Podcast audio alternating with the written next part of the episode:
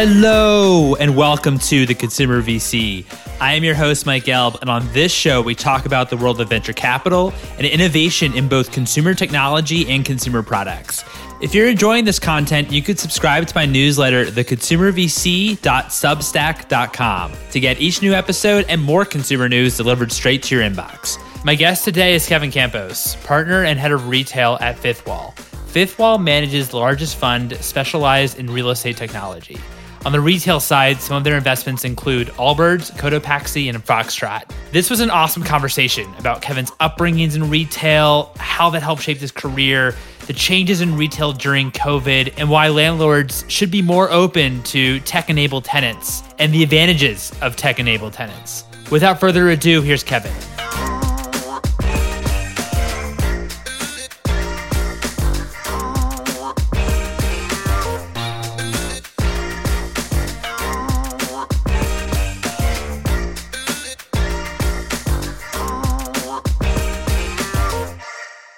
Kevin, thank you so much for joining me today. How are you doing?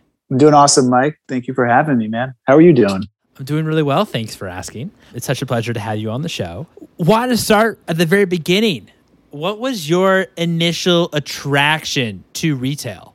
I guess I could say I was born into it. And the reason is both my parents had kind of small businesses in retail. Father had a, sort of French cafe bakery, and my mother had a small children's clothing company. As you can imagine, and I think it's the right way to, to do it, but the parents required that our first jobs as kids be at the family business, of course, right? Like any good parent, uh, tap into the labor pool that you have that's captive. And so those, those are your kids. And so that was the first job. First job was pouring coffee, making sandwiches, you know, serving pastries in the morning at my father's breakfast, you know, for breakfast rush hour at my father's cafe. And my go-to shift was was opening the cafe at like 5:30 in the morning. That was my go-to in the summers. And also remember spending tons of time at my mom's factory where they made the clothes in the US. She was the CEO and, and head designer, um, but they also manufactured in the US. And I remember spending weekends there. I remember spending uh, trips to uh, Magic, which I think was like the conference at the time, the wholesale conference for children's clothing. So that's that's kind of where I, I cut my teeth, just just in the family businesses, and that was the topic of conversation at the dinner table. You know, it's it's that was just part of life. So, Summer Camp Campos was working in the family businesses, getting the coffee ready, sorting out, helping your dad with his business, helping your mom with her business. And I guess really just understanding like the ins and outs of retail, right? 100%. I joke that, you know, around the dinner table, some people would talk about news or, you know, you know, uh, current topics with their family. For my family, it was like, hey, dad, should you be expanding next door? The spot next to you is open like and he's sitting there asking the family like you know he and his partner are, going through the idea of should they expand and take over two locations so it's you know, twice as large and they have room for more front of house? Or should they stay in the smaller location that they are now and actually just take their production facilities the baking that was happening in, in the back of house in that small location and move that inland to a place that was lower cost and then they could have more front of house in their existing location. And like, I raised my hand for the moving the baking facilities um, off premise. I thought, you know, when you have your baking facilities on the coast, this is in Southern California, half of your radius is the ocean, your delivery radius. So I was like, that makes no sense. And I'm like 12. I'm like, we can't do that, dad. Like half of your delivery radius is the ocean. You need to go inland, get more places you can deliver to.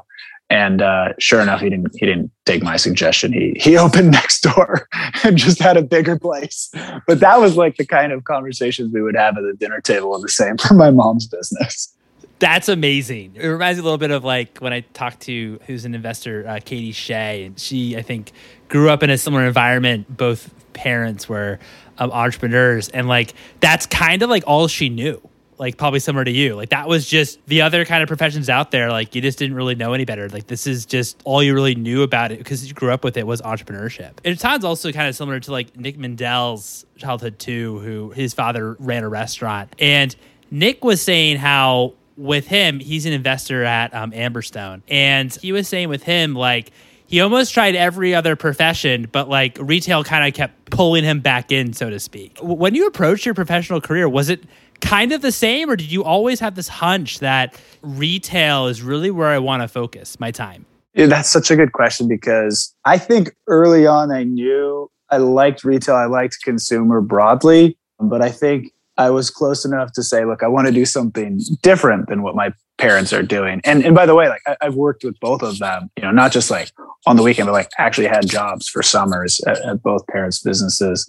And I said, look, I need to go learn somewhere else from someone else. Like uh, there's even if I did come back, I could never actually improve the business if all I ever did was learn from from you guys, right? Like you got to bring new ideas.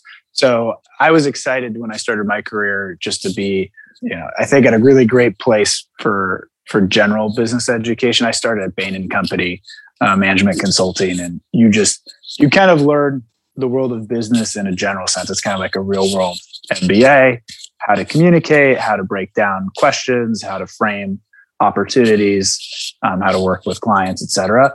There, I just got those general um, skills and competencies, and then I started getting exposure to different industries. And it was at Bain and Company that I came across the private equity industry, which is, and more specifically, kind of the the buyout shops um, of private equity. So later stage, mature companies that are being bought and sold you know, and held privately along the way by investment firms. And what I was attracted to, and ultimately I, I joined Golden Gate Capital in San Francisco. I was really excited because they had a great retail practice. They were buying kind of older, established retail brands that were, you know, for one reason or another, a little bit down. They needed to be dusted off. A lot of people there were from Bain and Company. There was like an operational expertise and, and a perspective, and it wasn't just necessarily financial engineering. It was how do we improve this sort of underperforming asset?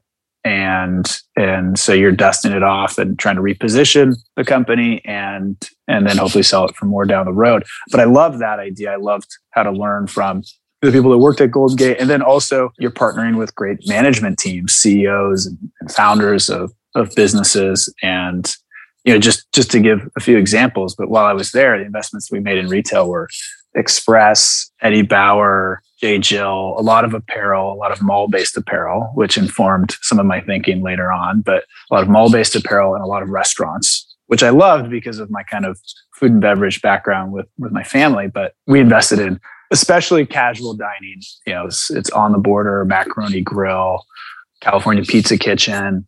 So a lot of lot of interesting big names, but at the same time, they all needed to do a little bit better than they had been. They they've kind of like fallen a bit in terms of their luck, uh, in terms of performance, and our job is come in and improve things.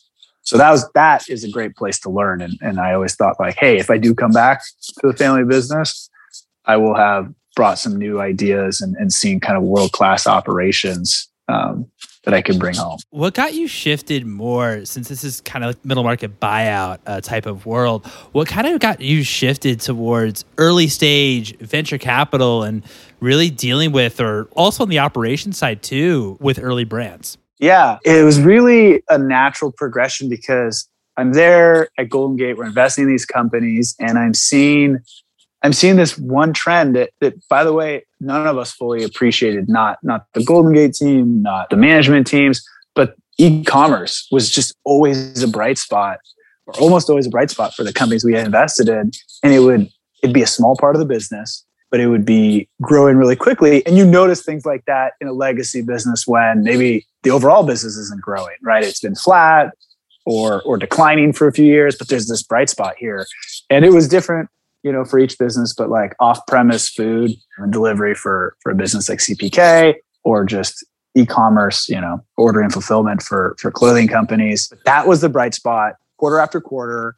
And I said to myself, look, I, there's two things I wanted to accomplish as I continued my career. One was I don't think there's a substitute for operational experience. I think it makes you a better investor, having been able to, to kind of roll up your sleeves and take an idea. And it's funny, like with consulting, you have ideas that kind of generally live at the board level or with exec with management teams. And then when you're in private equity, you're investing, these ideas, you don't just have a presentation, you have to you make a bet off of your ideas and your theses And so you're a little closer to it because you're tied into the business through ownership. But taking it one step further is actually going out and doing it. And so I, I knew I wanted to operate and I was fascinated by the trend of e commerce. And so I said, look, let me put these two things together. Let me go out, let me join an e commerce brand and get some experience operating.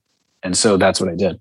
What I really liked about what you said is it's one thing to make like a strategy deck and to think of the overall strategy and being the consultant making the recommendation but it's a whole nother to think about okay this is a great strategy but how the heck do we execute right and how the heck do we actually like make this actually happen and so i think you given that that ability to being able to actually really have like the foresight of okay operating experience is actually something that that is certainly difficult and but something that i think that in growing any business is kind of the next phase or the next thing that I need to learn because I really need to understand like how to execute these ideas.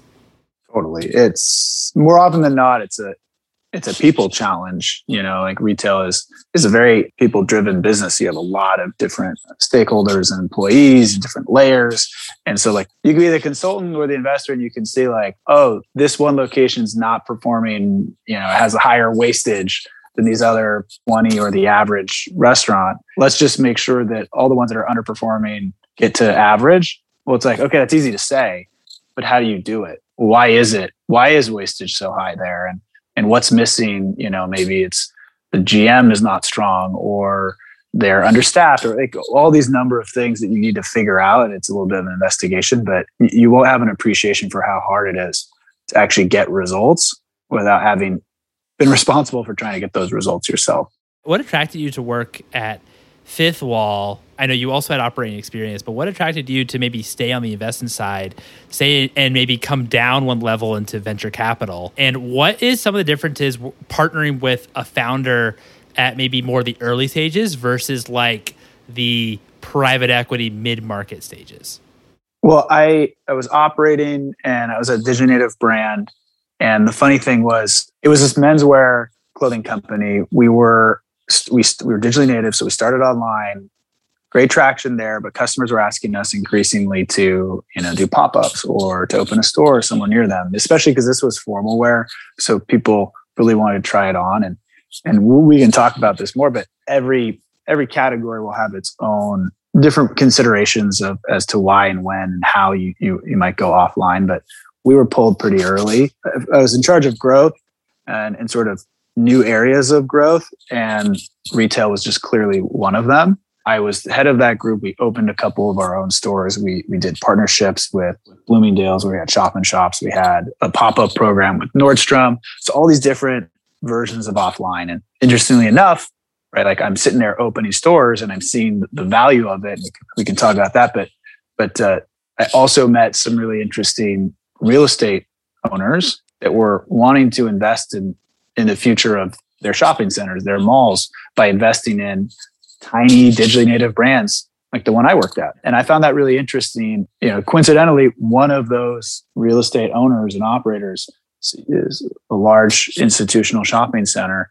They were an LP at Fifth Wall. And that was kind of my first connection. Then I had a second connection to Fifth Wall just through my social networks. And basically, I, I met the team. I met the, the co-founders, uh, Brendan and Brad, and, and, I was talking with Andre. He's another one of the managing partners. And and at the time, they had just maybe had this was like 2017, and they had they had their first fund up and running, and and and were finding success. And I just found it really impressive what they built in their first fund, and and, and really the the architecture of their entire firm, which is as follows. Um, they noticed that, especially in the early stage, venture capital funding um, and, and firms, they have a ton of expertise in digital, but not a ton in physical. And, and what I mean by that is sort of the real estate world, the, the what we call at Fifth Wall the built world, the places where people live, work, play, gather, these physical spaces. It's not that the most popular mantra might be in ventures, software is eating the world, right? At Fifth Wall, we believe software is absolutely eating the world, but you need to have an understanding of the world and how it interacts with software. And there's this intersection between two massive industries, basically technology and real estate. Real estate is incredibly large. It's one of the biggest sectors of, of our economy. but a little bit slow to adopt technology. At the end of the day, it's a conservative industry and doesn't have a lot of relationships or connections to consumers. It's kind of like a more behind the scenes industry. You know, you think about your office owners and your um, your mall owners, your multifamily owners, and things like that. They're a little bit more behind the scenes. They don't need to think about technology every day. They they kind of leave it up to the people who are using their space to think about technology. But the reality is, they have an industry that could benefit like any other industry from technology. And so Fifth Wall was one of the first to identify prop tech, which is you know short for for property technology, but but prop tech as a huge opportunity. It's essentially the digitization of real estate ownership and and management. And what I mean by that is just what are the tools, software, marketplaces um, that can be adopted by owners, landlords, uh, owners and operators of real estate to improve the management, ownership, or usage of their physical properties. That's prop tech. And there's lots of great concepts in that space. It was an idea that was covered, I would say, just tangentially by generalist funds, but no one had a real expertise or a background in real estate to be able to underwrite and have a, a strong vision for that industry. And frankly, when I met them, they were doing prop tech, and I said, That's fantastic. You guys have one of the largest mall owners in America as as one of your partners. That's really great because it, they had other partners. They had one of the largest landlords in multifamily, one of the largest office developers, one of the largest industrial owners. Just just incredible lineup in their first fund, and it gave them an opportunity to see what were the needs and what the future looked like in terms of what technology might be adopted by those partners but when it came to retail, I actually thought the most interesting changes driven by technology were not necessarily at the prop tech level, though there are some prop tech opportunities for retail landlords, but it's even just at the tenant level.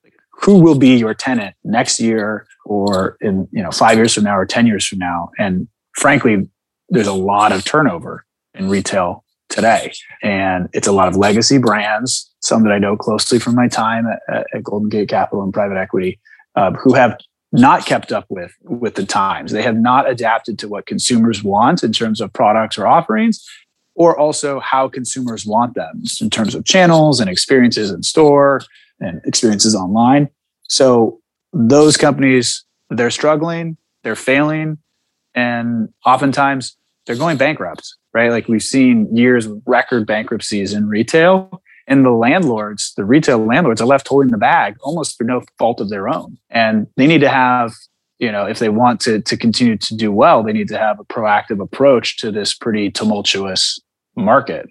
And so I I said, and you know, combined with with with the um, the founders at at Fifth Wall, said, look, I think there's an opportunity here to invest in sort of tech enabled tenants um, for retail landlords and to help them identify the tenants of the future. And so I joined, um, worked with some other folks as well to, to build up Fifth Wall's retail and, and consumer practice, which eventually became Fifth, Fifth Wall's first retail and consumer fund, a dedicated fund for uh, what we call sort of the, the tenants of the future. That's amazing. That's super interesting. What do you mean by tech enabled tenants. Do you mind giving me a couple examples? Sure. We have a few different angles for looking at this, but a commonly uh, used term is like digitally native brands. You know, I think Andy Dunn from Andy Dunn from Bonobos came up with that term, I believe, first, and and I think it's a good one. It's it's these brands that are born online. And what's interesting, and yeah, I think Bonobos made this journey like most do, um, or most will. They ultimately realize they need to open stores. And it's it's really difficult to scale a business exclusively online. But but let's start about let's start talking about why it's easy to start a brand online right? Like why why does a digitally native brand make sense? It happened in the you know in the last 10 plus years but these brands maybe 15 years um, with the rise of e-commerce and importantly the rise of like social media to create awareness you had this this moment in time in which brands had access to all kinds of tools. So with Shopify, they could get up and running in a weekend. They could get their word out about what their brand was, what they were offering through social media, and they're off to the races, right? Like they're finding their first customers, making their first few sales. And it's and doing it digitally is an incredibly great place to start because it's really flexible, right? It, you can, with social media, target different kinds of customers. You can reinvent your storefront, your digital storefront within hours, right? Like you can change the, the, the look and feel of your logo. You can reshoot your product. You can reskin your, your website on Shopify and you can look and feel different.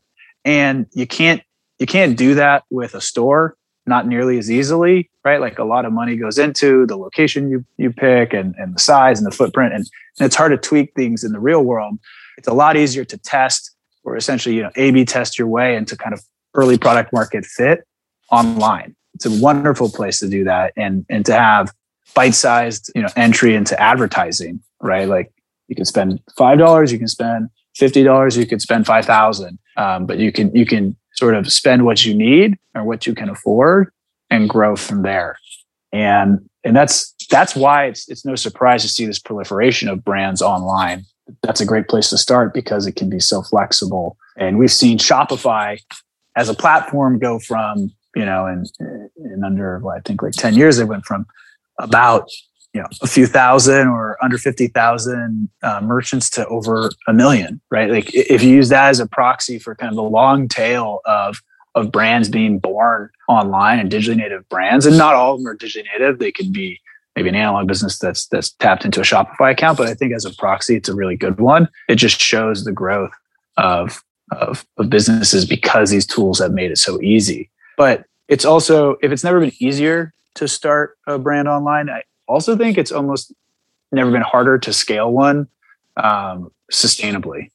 Because and we, we've seen this change year after year since the, the beginning of this trend but over time it becomes pretty expensive to just acquire customers digitally like online customer acquisition costs are expensive and and they actually don't have um, economies of scale, They have diseconomies of scale. It gets more expensive as you go kind of outside your sweet spot and you're competing for with the general population of advertisers for the same people and a fixed pool.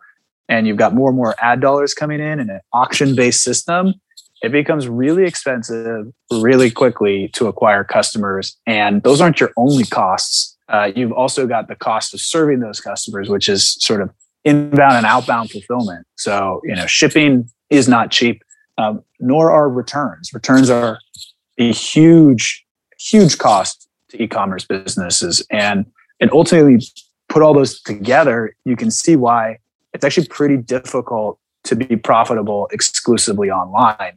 And that's actually something we felt was was a bit of a of, of a push when we looked at our own finances when I was at the Diginative brand which is to say, look, we need to find other efficient ways of of scaling, of getting in front of customers. Lo and behold, retail and brick and mortar as a channel is one of those, and it's an extremely large channel um, and extremely deep. Right, you can open a lot of stores and drive a ton of volume to your business because the reality is most people and most commerce in America still happens offline. Right before the pandemic, it was something like 85% depending on how you define retail. And and I think it, it, it definitely took a step up. We sort of fast forwarded a few years with with uh, with with the pandemic in terms of people's e-commerce habits, but maybe it's now eighty percent, right? Um, off eighty percent offline, so twenty percent online, right? Like the vast majority still uh, of sales still happen in person. People want it, and and they want it for multiple reasons, and and so should and so do brands. And that's why you're seeing great digital native brands turn to stores as their um, growth engine as they get bigger. I mean, I think the news with Warby Parker filing to go public and their growth story is predicated on stores. Like it just came out, and I think there's like some surprise as journalists talk about like, wow, this digital native brand, like all they want to do is talk about stores and that's how they're going to grow. Like, isn't that a head scratcher? And it's like, okay, if you've been in this industry for a long time and you follow the economics, like it's not a head scratcher at all. Like this was an inevitability and they've been working on stores for a while. Like this is omni-channel is is is what we've seen the most sustainable way to engage customers and be a mainstream brand. I know you you mentioned something too that I think we've talked a bunch about on the show, which is it's easier today than ever maybe to start a company, but harder than ever to actually build a brand considering there's just enormous amount of competition. Growth channels with uh, Facebook and Google in particular being pretty saturated and you don't have those arbitrage opportunities of, of before. When you're analyzing brands for investment that don't have any retail exposure yet, what does product market fit look like? And what are signs that a brand has maybe gone – has gotten past the noise, so to speak? It's tough because you know no one's got that that crystal ball. We get excited certainly about metrics like like retention and frequency. So we do a lot of cohort analysis, looking at, at your various customers by month and, and watching how they grow. Are customers coming back at a really high rate? Is that rate increasing? Are they starting? Is their basket size or average order value a great number? And is that increasing as well, potentially as you add more products to your assortment that, that better serve the customer and help you take a little bit more share of wallet? But you can kind of see these, these customer level metrics. And ultimately, those will, in, in large ways, translate into impressive lifetime value. And so we'll be comparing and looking at lifetime value metrics versus customer acquisition costs. And I mean, there's everyone has a different way of, of calculating that exactly. And, and, and we've got our formula for it. It's a really important one for us to, to understand how profitable that that is because if you can generate great lifetime value to customer acquisition costs, then the capital that, that comes in from a growth investment or a venture investment will really translate ideally into more growth. Now, what's hard to know is is how big the market is long term, right? Because you can see these these short term like current performance metrics, but you know the business might be at five or ten or fifteen or twenty million of revenue, and it's hard to know will this be a five hundred million dollar business or will it cap out at at fifty? And that's tough. I think we look at we try to find analogs legacy businesses that are kind of serving that customer but you know we ask ourselves and, and, we, and we look into the data where are customers shopping today to fulfill the needs as close as they are or, or where were they shopping previously to this to shopping with this new brand? And then getting a sense for how big those businesses are those legacy equivalents and saying okay well we think you know this is a big opportunity. It's a big market this is what is a substitute good and this business is kind of taking an extra another tweak on it. Maybe they're going for a younger audience. Maybe they're going for an older audience. By the way i feel like digital native brands are, are too closely associated with millennials or, or other young generations. I think there's a ton of fantastic digital native brands that actually don't serve millennials. We're investors in madison reed. We're investors in untuckit. They do not target millennials. So so really you can and should be looking all types of customer demographics and potential populations who could drive and, and, represent the addressable market for for this opportunity. And, and when you triangulate between all those things you kind of get some conviction that says yeah I, I think this has a lot of room to grow. And and then you hope and then you hope it does. I always ask myself what is the innovation? And i don't mean that necessarily in, in always like a technological sense but it's just you know it could be an innovation on marketing or brand or it could be product it could be the experience but i'm always looking for something that's very different. It's it's hard to expect a uniquely large or successful outcome without doing something differently. And and so i'm always looking for that that innovation. And sometimes i don't know that i don't know that that popular media always understands what that innovation is. Like, for instance, I think unfortunately people talked about Everlane for a long time as like cutting out the middleman. That's not their innovation. That, that they didn't cut out any middlemen. There was there've always been direct to consumer brands like Banana Republic or or Gap or J. Crew, which they are now kind of you know serving as an alternative to. Those were direct to consumer companies too and they were working with factories and they were making their products and they're selling online or they're opening their own stores but all that stores or if it's your own store or if it's your own website that's both of those are direct to consumer a lot of great apparel brands were already direct to consumer that was a wave that happened in like the 80s and 90s um, where a whole bunch of brands proliferated as direct to consumer concepts. Um, so that wasn't innovative at all. I think where they were actually innovative is on their marketing and on their transparency and supply chain. Like that's where they were doing something different. Just even exposing what their supply chain was, how they selected factories, et cetera. So it was more of the, the values and ethos. Um, and it really had nothing to do with cutting out middlemen.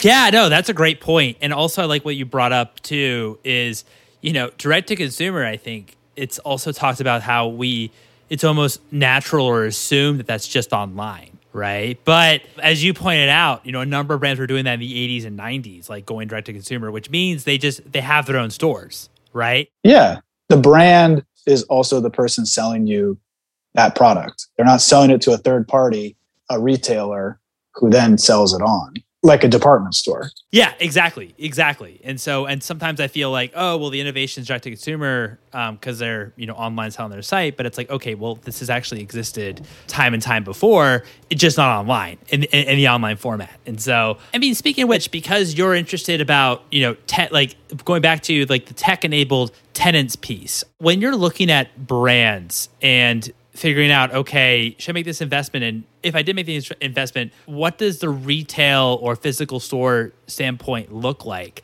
Would you only invest in a brand that you feel, okay, this brand would thrive as a tech enabled tenant, meaning that they would actually have their own store? Or do you also look at brands or willing to invest in brands that also, that maybe strictly do wholesale or, or, or also do wholesale? We definitely have an ability to help influence the outcome uh, you know, on the real estate side when you are actually opening your own stores. And, and so from an, from an investor's perspective, we want to invest where we can align our capabilities and, and really propel a company forward. So we are looking for companies that are primarily focused on if it is offline, that it's their own stores. Now, I love businesses that also are experimenting or operating through wholesale channels. And some of ours do. Cotopaxi is a great example of that. They've got their own stores, but they also have a really thriving wholesale business. And that we talk about it as kind of strategic wholesale, sometimes it's there's one major account that you want to be with and you have a unique relationship with them and, and they can kind of feature you in a way um, both in store or through advertising or you know other kind of media whether it be catalogs or something like that. But it's it's a unique very beneficial wholesale relationship they've got a great relationship with REI, uh, but you've seen other brands, the mattress companies doing deals with Target or shaving brands, right? Like where they can get an end cap and they can get treated a little bit more differently than just another product on the shelf. I think in that case, wholesale can be great. I think you need to be selective and really smart and intentional about it because the margins are different. And if you've not built your pricing around what will eventually be a wholesale structure, it might be a really low margin business for you. Now, I think people are starting to realize that, and uh, the days of kind of underpricing digitally native brand products are hopefully a, a little bit farther behind us. People are smart enough to know that like you can't just win by underpricing your product because that'll catch up to you. You'll never be profitable. Like you, you need to have appropriate margins. And when you do have great margins in your own channel, industry standard high margins, then you should be able to support wholesale margins as well. It's all part of a great, robust omni-channel model. And I think that's the, the best brands will tap any and every channel. They will be wherever their customer is or, or might want them to be. And why not do wholesale? Absolutely should. What's one book that inspired you personally and one book that inspired you professionally? There's one book I on the professional side that I actually at one point I was, was almost making a required reading for, for anyone I hired when I was at the Digital Native brand. It was such a great book that reminded me of the startup journey. It's Shoe Dog from Phil Knight about the Nike story. And and sometimes you think, okay, Nike, you know, it wasn't like a venture capital backed business or anything like that. But I'm reading it and I'm like, wow, this is my experience. this is like the ups and downs. And by the way, probably the early the early chapters I didn't have a Nike outcome, but but uh, you're reading it, you're like, man, the highs and the lows. Sometimes in the same moment, it's just uncanny how similar it is to the the startup life. And it was a startup at the end of the day, maybe through different sourcing, but the stories and, and the emotions are the same. and it's such a good introduction to the challenges of of retail and like inventory and things and manufacturing and all that stuff that you don't get with software. And so if anyone's in in the business of sort of digital brands, I highly encourage you to read Shoe Dog because there's a lot to be learned from that. Yeah, so so that that's on the professional side. On the personal side, you know, it's less about one book and more about a trend of books I was reading. So I'll tell you a story that's a little bit embarrassing, but I'm dating my now wife, and early on, you know, it's it's she was an, uh, an English major in college, extremely well read, and I'm trying to keep up. And and I'm saying, oh yeah, I've read these. I've, I've here are some books that I've read, and and by the way, I didn't even read them. I actually just listened to, listened to them on Audible. Um, but I still, you know, I'm not quite sure what the right verb is to explain that you've read something on Audible, but um, you've listened to it. It doesn't it doesn't have the same ring. But at the end of the day, I knew those stories, and so like I'm listing off some books. I'm like, you know, Steve Jobs. I love biographies. I was like, Steve Jobs' biography, um, Winston Churchill's biography, Steve Martin's biography, and she just looked at me and she kind of like tilted her head. She's like, "You do realize that you're just reading stories about rich, powerful white men, right?" And I was like, "Oh." I am. You're right. And and it was just like it was such a gut punch. I was like, you know, I, I was following some trends and my passions, but I was missing the opportunity to expand, I guess, my perspective by bringing in different voices, different experiences, which is one of the things you can do so uniquely with books, right? And and so I think it was really her push that got me thinking of like how you choose books is important and and it's such a great opportunity to expand your horizons and yeah so obviously since then i've like definitely changed my selection criteria for books. Um, trying to open my eyes to, to different voices, different people, different perspectives, and and I think that's probably the biggest change in my life from from on the personal side from reading, which is just like how you think about which book you're going to be reading. There should be more intention to it, and I didn't have enough intention in in, in those books early on. Is there a particular biography once your now wife told you this, or book maybe that didn't think you would read until you maybe had this conversation that you were maybe more thoughtful about in terms of expanding the voices that that comes to mind? Yeah, I mean, I, I certainly did the obvious. I, I read Lean In from Sheryl Sandberg, and I thought that was really helpful. I read a story about Henrietta Lacks, who um, who was a woman who really became not intentionally, and that was part of the story, but her some of her cells became really pivotal cells um, that are used for researching in, in science and, and medicine um, across the world. And I don't think she ever got enough credit for it. And there's a story about like, did she even consent to it and all that type of stuff. And this was a uneducated, uninformed woman who who didn't wasn't you know sort of treated with the respect and dignity by the medical community that she should have been early on. And like that's not a story I would have expected to, to have to have read, but when I started searching for different stories and different perspectives, I thought that was an important one. Look, you sometimes you don't know how the dots will be connected, but I wasn't doing anything in medical back in the day, and that's not strictly a medical story, but it definitely has medical aspects to it. But but now one of my theses is the consumerization of healthcare and how healthcare is becoming a use, a really great use in real estate and uh, sorry, in retail centers. Um, but I have, you know, a unique perspective, a very visceral one now that was informed by by a patient you know and like patient rights and privacy and things like that that become a question for me and, and, and part of my my frame of, of of reference as i look at businesses. No that's that's amazing. Well i'm really excited to add all three of these to uh, to the uh, book list. That's awesome. That's awesome. And um, yeah we've actually had a couple entrepreneurs on in the telemedicine future of healthcare space. So yeah, there's lots to talk about there too. My final question to you is what's the best piece of advice that you've received or or maybe something that you say to yourself over and over again? Professionally, a great piece of advice I got was to make my boss uh, obsolete. Like my job is to you know take as much off of off of their plate as possible so that they don't even have to do the job at the end of the day. And ultimately, it's kind of how you move up. It's, I think, the best way to to step up and and and to have you know a new role or promotion or what have you is is is to just do it right. And and so if you're constantly thinking about how to make your boss obsolete, um, I think it's just a great framework for for for getting there, and, and it's a very proactive one at that. The other thing I I got early on in terms of my advice was to get as close as possible to the decisions and to the decision makers. And and that's the way to kind of really test your abilities in business and you know professionally speaking. And what i mean by that is you know i, I felt like in consulting you were making a recommendation that went to a person or the board uh, but you were kind of far away from the decision. You weren't making the decision yourself as to what would happen.